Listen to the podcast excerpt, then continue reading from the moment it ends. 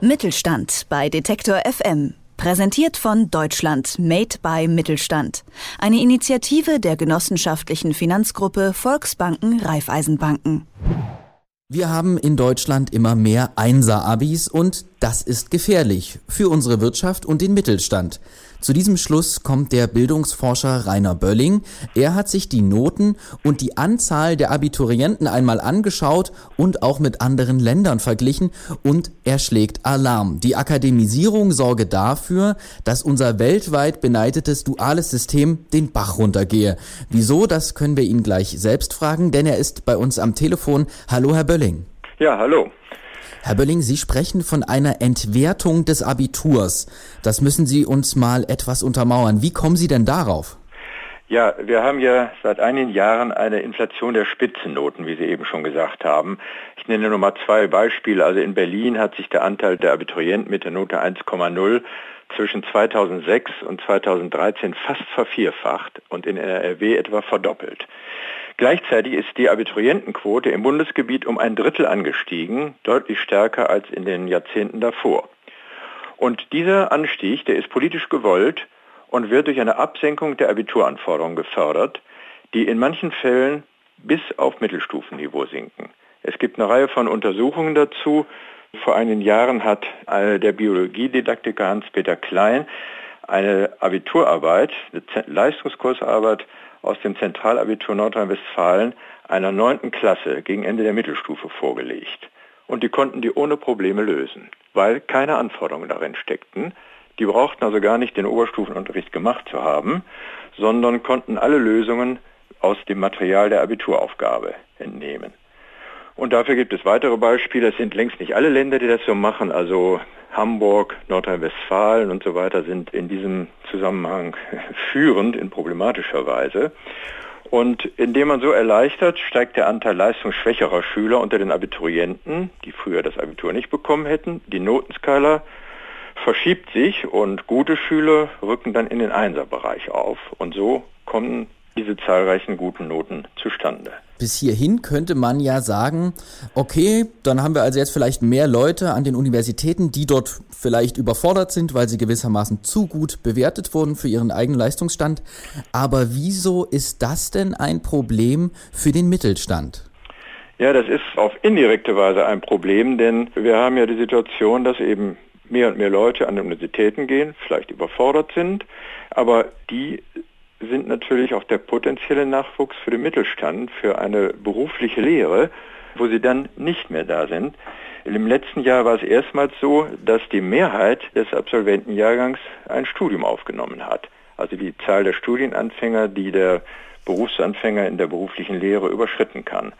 Und diese Entwicklung ist im Anfang, aber wenn sie so weitergeht und der politische Wille vieler Bundesländer und vieler Bildungspolitiker geht ja dahin, dann wird es zu Schwierigkeiten und großen Passungsproblemen kommen, die wir in anderen Ländern schon mit ihren Folgen studieren können. Noch vor 50 Jahren ging ja das Schlagwort der Bildungskatastrophe um und es wurden mehr Abiturienten gefordert. Auch heute hört man ja immer wieder, viele Abiturienten würden auch ein höheres Pro-Kopf-Einkommen und weniger Arbeitslosigkeit sicherstellen und das lohne sich ja volkswirtschaftlich dann auch wieder für alle. Sie sagen aber, das stimmt gar nicht. Wie kommen ja, Sie darauf? Einfach weil ich habe also eine Reihe von Ländern untersucht, gerade die südeuropäischen Länder und verglichen mit Ländern wie Deutschland, Österreich und der Schweiz, die niedrige Abiturientenquoten haben. Und das Gegenteil von dem, was die OECD und andere immer behaupten, trifft zu.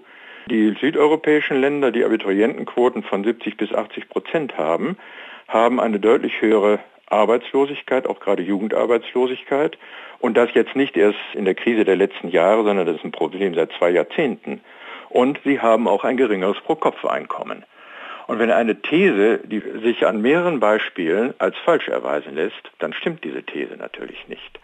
Wir müssen damit rechnen, dass dann, wenn wir diesen Weg auch gehen, den diese von mir untersuchten Länder und auch andere schon gegangen sind, dass wir die negativen Folgen dann auch zu spüren bekommen. Heißt das ganz runtergebrochen, dass eine Lehre, also eine Ausbildung im Moment eigentlich mehr Sicherheit in der Zukunft bietet als ein Studium? Ja, mehr Sicherheit, denke ich schon, denn Man muss sich klar machen, wer ein Studium beginnt, der lässt sich auf ein schwer kalkulierbares Risiko ein. Es kommt natürlich darauf an, unter welchen Bedingungen das jetzt geschieht. Also wer ausgeprägt akademische Neigungen hat, der sollte durchaus studieren. Aber es gibt ja zunehmend die Leute, denen die eigentlich abgehen, die nur studieren, weil man ihnen gesagt hat, ja, man muss eigentlich studieren. Und die Studienabbrecherquote liegt also im Augenblick insgesamt bei 28 Prozent, an den Unis sogar bei 33 Prozent. Und das ist das, was man sehen muss. Und also abgebrochenes Studium ist sowieso ein Scheitern, aber auch wenn man in einem Bereich, in dem es keine Stellen gibt, ein Studium abschließt, dann ist das ja auch keine Berufsperspektive. Und ich kenne aus meinem näheren Umfeld etliche Leute mit akademischem Abschluss, ja sogar Promotion, die schon seit Jahren keine Beschäftigung auf ihrem Ausbildungsniveau gefunden haben, ja die teilweise arbeitslos sind. Und wenn man dann sagt, jeder Akademiker wird gebraucht, erscheint das denen als blanker Hohn. Kommen wir an der Stelle mal zu Ihrer Einstiegsthese zurück. Die Noteninflation, also immer bessere Abi-Noten, das gefährdet den Mittelstand. Befürchten Sie, dass dem dualen System dadurch der Nachwuchs ausgeht? Also ist das womöglich sogar schon längst der Fall? Ja, die Ansätze sind da. Also das war ein bisschen zugespitzt, diese Formulierung, die Spitzennoten gefährden das duale System war aus einem Pressebericht über einen Vortrag, den ich letztlich vor einer Handwerkskammer gehalten habe. Diese Spitzennoten sind eben ein Symptom des Problems, aber insofern kann man das schon sagen. Aber in Gesprächen mit Leuten aus dem Handwerksbereich, etwa der Handwerkskammer, wird das deutlich. Die haben schon Schwierigkeiten, Stellen zu besetzen. Das ist im Augenblick noch nicht so dramatisch nach außen hin, aber die haben ja auch ihre Daten und untersuchen die auch schon ein bisschen länger im Voraus. Und wenn also die Zahl der Auszubildenden mehr und mehr zurückgeht, dann wird es immer schwieriger, die nötige Zahl für die einzelnen Berufszweige zu finden. Jetzt haben wir lange darüber gesprochen, was sozusagen Ihr Befund ist und dass das ja auch sozusagen Zahlen beziehungsweise Thesen, die so im allgemeinen Umlauf sind, insbesondere seitens der OECD, durchaus widerspricht. Wenn Sie jetzt die Gelegenheit hätten, auf Basis Ihrer Erkenntnisse Handlungsempfehlungen auszusprechen, was würden Sie sagen, was sollte man denn tun, wenn man das ändern will, wenn man das mittelständische System der dualen Ausbildung wieder stärken möchte? Ja, das ist natürlich ganz schwierig, wenn man das jetzt nur vom dualen Ausbildungssystem her sieht, denn das steht ja quasi gegen dieses aus meiner Sicht falsche Meinungsbild, das die OECD und manche Bildungsexperten bestimmt haben. Und solange also in der Öffentlichkeit suggeriert wird, dass es nichts über ein Studium gehe, dass jedes Studium hohes Einkommen und geringes Arbeitsplatzrisiko bedeute, da ist es natürlich schwer, jetzt für das duale System und seine Vertreter dagegen zu halten. Und das Erste, was man eigentlich versuchen müsste, das wäre eine Überzeugungsarbeit, dass diese Annahmen, die so en vogue sind, dass die so nicht zutreffen, sondern eben, wie schon gesagt, ein Studium keineswegs der Garant ist und man durchaus realistisch an die Berufswahl gehen sollte.